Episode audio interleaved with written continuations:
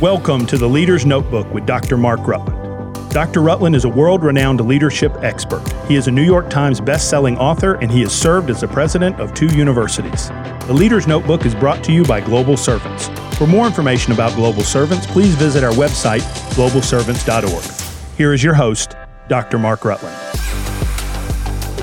In the plain of Shinar, in the land of Nimrod, a king erected a statue to himself and commanded that it be worshiped.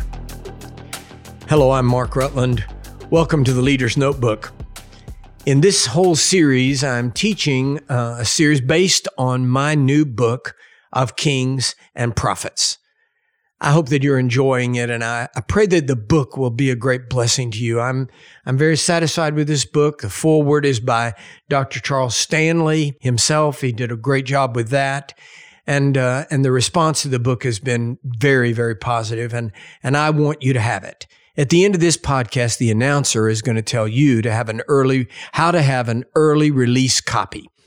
We're ready to get these out to you immediately that you place your order. It goes in the mail from right here at the Leader's Notebook. I want you to have the book and I pray that it'll be a blessing to you. Christmas is ahead. You know people, pastors and others that need this book, which is about the conflict between spiritual authority and secular power. I believe that it will be an important book, particularly at this intersection of American history. I'm going to be teaching uh, the next few weeks based on this book.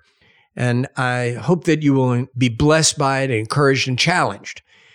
We began by talking about how John the Baptist stands as like the Colossus of Rhodes with one foot squarely in the Old Testament, one foot in the New Testament and that he is a sort of the New Testament symbol of the friction, the conflict. His, his public denunciation of Herod Antipas for his incestuous relationship with his sister-in-law, that conflict is sort of the New Testament symbol of the power against power rub that causes the terrible interaction between some kings and some prophets.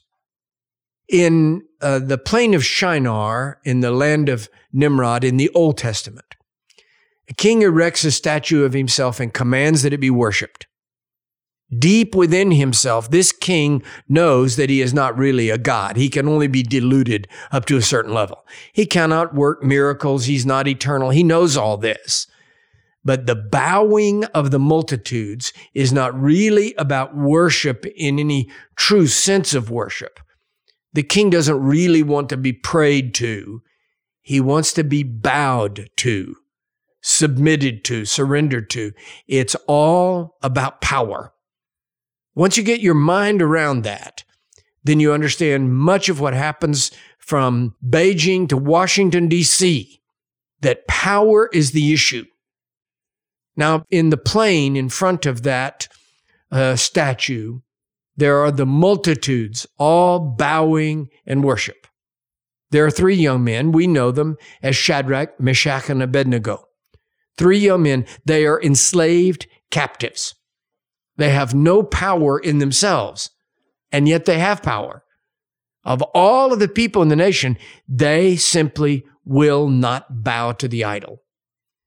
They're facing the threat of being incinerated alive, thrown into a, a furnace, but they refuse to worship the statue. The contest is now on. You see it? That's power against power. They seem to have no power, but they have real power.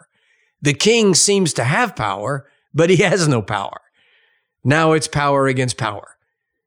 This moment is not really about whether these three Hebrew boys will bow and worship. I mean, it is about that, but not exactly. Like Toto in The Wizard of Oz, the little dog, we snatch back the curtain to reveal what is really going on.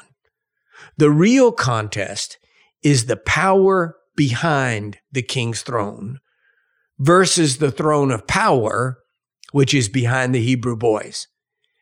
It is a tale of power against power, kingdom against kingdom. It is a drama in the supernatural realm being played out in the natural realm. It is not just king versus slaves. It is seen versus unseen. The apparent conflict versus the invisible war. This is the truth of human history. The visible realm is always colliding with the invisible realm, ever determined and shaped and even conquered by what is unseen. When Moses confronted Pharaoh, when Elijah called out Ahab, when John the Baptist denounced Herod Antipas, there were forces at work greater than both the prophets and the kings. The prophets knew this, and in that knowledge they stood unbowed and unbeatable. Those kings who denied the prophetic utterances, they acknowledged no power but their own, and they were doomed because of it. Sometimes, though, not often, because royal pride is a powerful obstacle, the tangential vectors of these prophet versus king interactions suddenly dramatically realigned and shifted from a collision course onto a plane of agreement. The prophets who came before kings as confronters sometimes became advisors, sometimes even valued counselors. Occasionally, the two adversaries evolved to become allies. This was never because the prophet backed down. The prophet didn't moderate what he was saying. He didn't, uh, he didn't soften it, sugarcoat it in order to become an ally with the king. The king recognized the divine power behind the prophet and realigned himself to become an ally with the prophet.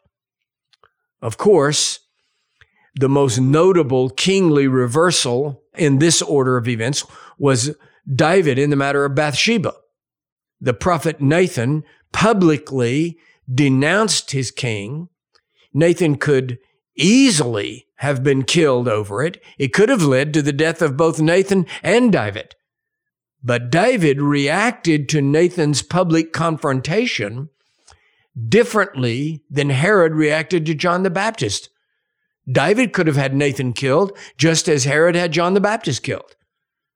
But David's confession was not just the fruit of a guilty conscience. Listen to this, very important. It was the submission of a king to a greater sovereign.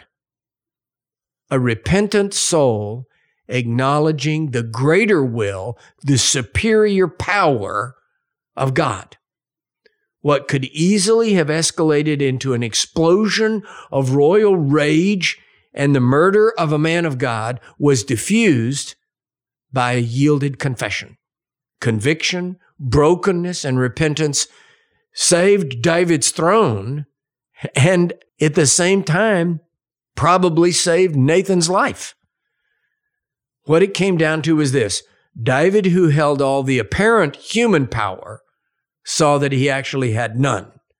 A prophet without any secular position, he wasn't the king or mayor or governor of anything certainly not the empirical power that was David's. That prophet held the true reins of power.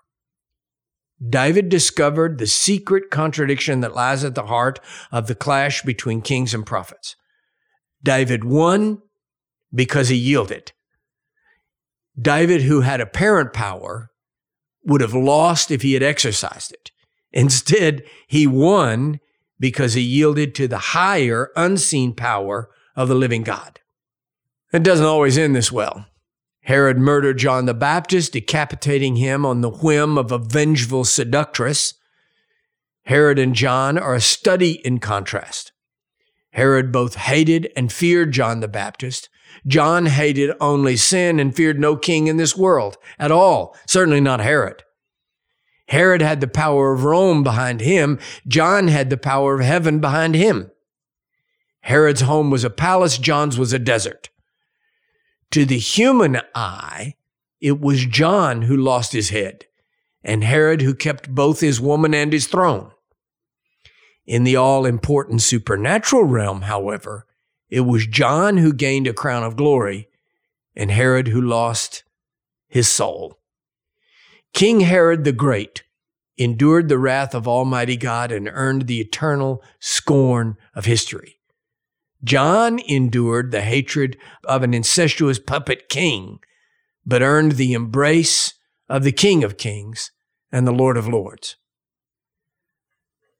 I, I want to explore in the next few weeks and in this book that I want you to have some of the stories of prophets and kings and the kings specifically to whom they were sent.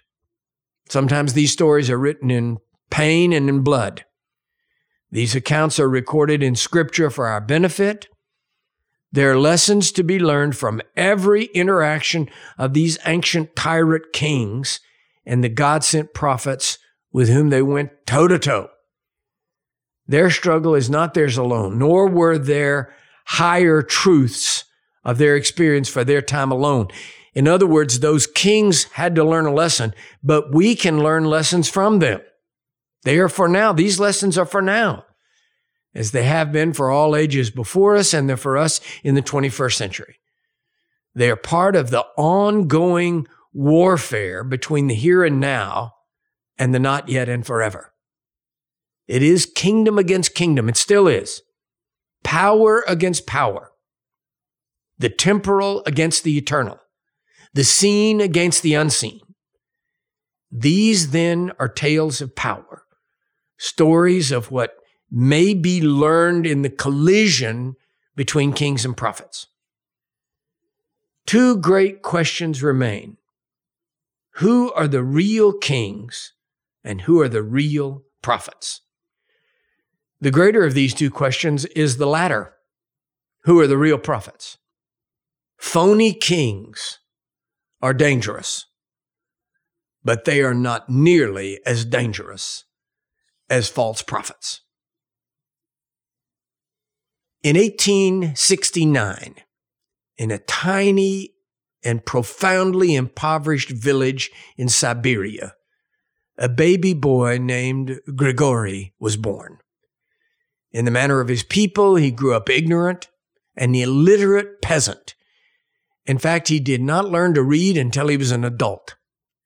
Still, Grigory seemed to have a gift he impressed others with what they identified or misidentified as his mystical powers, particularly the power to heal. On the strength of these gifts or the rumors of these gifts, he moved to Stalingrad where amazingly he found access to the, to the court of the czars. He was hired by the wife of Tsar Nicholas. The Romanov family admitted this man, Grigory, into the very heart of their family. The Tsarina, Nicholas' wife, had heard of Grigory's miraculous, quote unquote, miraculous powers to heal. She was drawn to this mystic because she had a son who suffered from hemophilia. So she believed having this man of spiritual power in the royal palace could keep her son from hemorrhaging to death. And it seemed for a time that it might be true. The boy did seem to improve.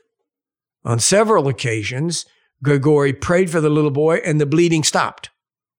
This rough, rude mystic thus became a fixture in the sophisticated Russian royal household of the Romanovs. Grigory may have had supernatural power, but he was not a moral man. He collected bribes and extorted sexual favors from people wanting access to the czar. He used his access to the royal family to sell access to the royal family. His behavior became notorious in all of Russia. The Russian people and the, the Russian leaders around the czar realized how evil and wicked he was. But the czarina, the wife of the czar, would not send the man away she feared so desperately for the life of her son. Sensing that the tide of political power was turning against him, this man Grigory publicly and dramatically declared that Russia would lose World War I unless the Tsar himself went to the front and commanded the troops. The Tsar, it turned out, was a man easily duped. He obeyed this manipulative false prophecy. This, of course, removed the Tsar from the palace and gave Grigory unhindered access to the Tsar's wife through the Tsarina. The situation became so desperate, so horrible, that finally a band of Russian nobles murdered Grigory on the 30th of December 1917. Grigory Rasputin. His name, Rasputin, has become synonymous with false prophets, dark, sinister, mysterious mystics, quote unquote, who exert undue influence on kings, emperors, and generals throughout history. Contrast that terrible story with another from the history of the United States. On May 26, 1785, General George Washington, who was soon to be elected President of the United States, wrote this seemingly inconsequential entry into his diary for that day. Quote, found a Dr. Coke and a Mr. Asbury here, meaning here, meaning at his house. The two last Methodist preachers recommended by General Roberdeau, the same who expected yesterday. After dinner, Mr. Coke and Mr. Asbury went away. That's all the general wrote of this meeting. I entertained a Dr. Coke and a Mr. Asbury. They stayed for dinner and they left. On that same day, May 26, 1785, Dr. Coke, a Welsh missionary sent to America by John Wesley to help Francis Asbury administer the burgeoning Methodist Church in the New World, Coke wrote in his diary that he and Asbury pled with General Washington to sign a petition opposing slavery and to free his own slaves. The men made it clear to General Washington that they believed the future of the United States was in the balance. Washington expressed to them his personal opposition to slavery.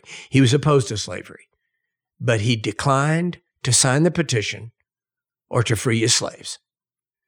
General Washington owned 317 slaves. He provided in his will that 123 of those slaves would be freed at his death and at Martha's death, his wife. He wanted to make sure his beloved wife was cared for. Yet the year the general died, Martha, a deeply Christian and compassionate woman, immediately freed all the family slaves. The visit between Francis Asbury and George Washington happened in 1785. 80 years later, in 1865, the 13th Amendment was passed, freeing the slaves, but only after the nation had been torn to shreds. More than 700,000 Americans were killed in horrible Civil War combat. Life and history are filled with what ifs. What if Tsar Nicholas had seen Rasputin for the evil fraud that he was what difference would it have made? Would the Romanov family still have been executed by the communists? Would Russia have turned to communism? Would it still be what it is today? We'll never know. But the what if lingers in the air. A greater and more poignant what if for us in America, what if General Washington had signed the petition that Coke and Asbury brought to him in 1785? What if he had freed his slaves and then convinced Jefferson to do the same? Indeed, what if he had convinced all the other slave owners who were at the Constitutional Convention? And together they had taken a bold stand to outlaw slavery from the beginning of the Republic. Maybe the Civil War never would have happened. Perhaps 700,000 Americans wouldn't have died in that nightmare. Again, what if and we'll never know. The Bible is filled with stories of leaders, kings, and generals whose lives and nations were impacted by the spiritual, prophetic counsel of prophets. They either received or rejected them. In this current book of Kings and Prophets, I want to explore the interactions between kings and prophets. These interactions are about the natural transformed by the supernatural and of the earthly, daily, and almost mundane intersected by anointed spokesmen of the will of God. There is much to learn from the interaction of kings and prophets. I'm so glad that you've joined today. This is the Leader's Notebook, and I'm Mark Rutland. To order a copy of Dr. Mark Rutland's new book of Kings and Prophets, please visit the store at drmarkrutland.com. Enter promo code KINGS30 to receive 30% off of each book, or call us toll free at 888 823 8772. Thank you for listening to the Leader's Notebook.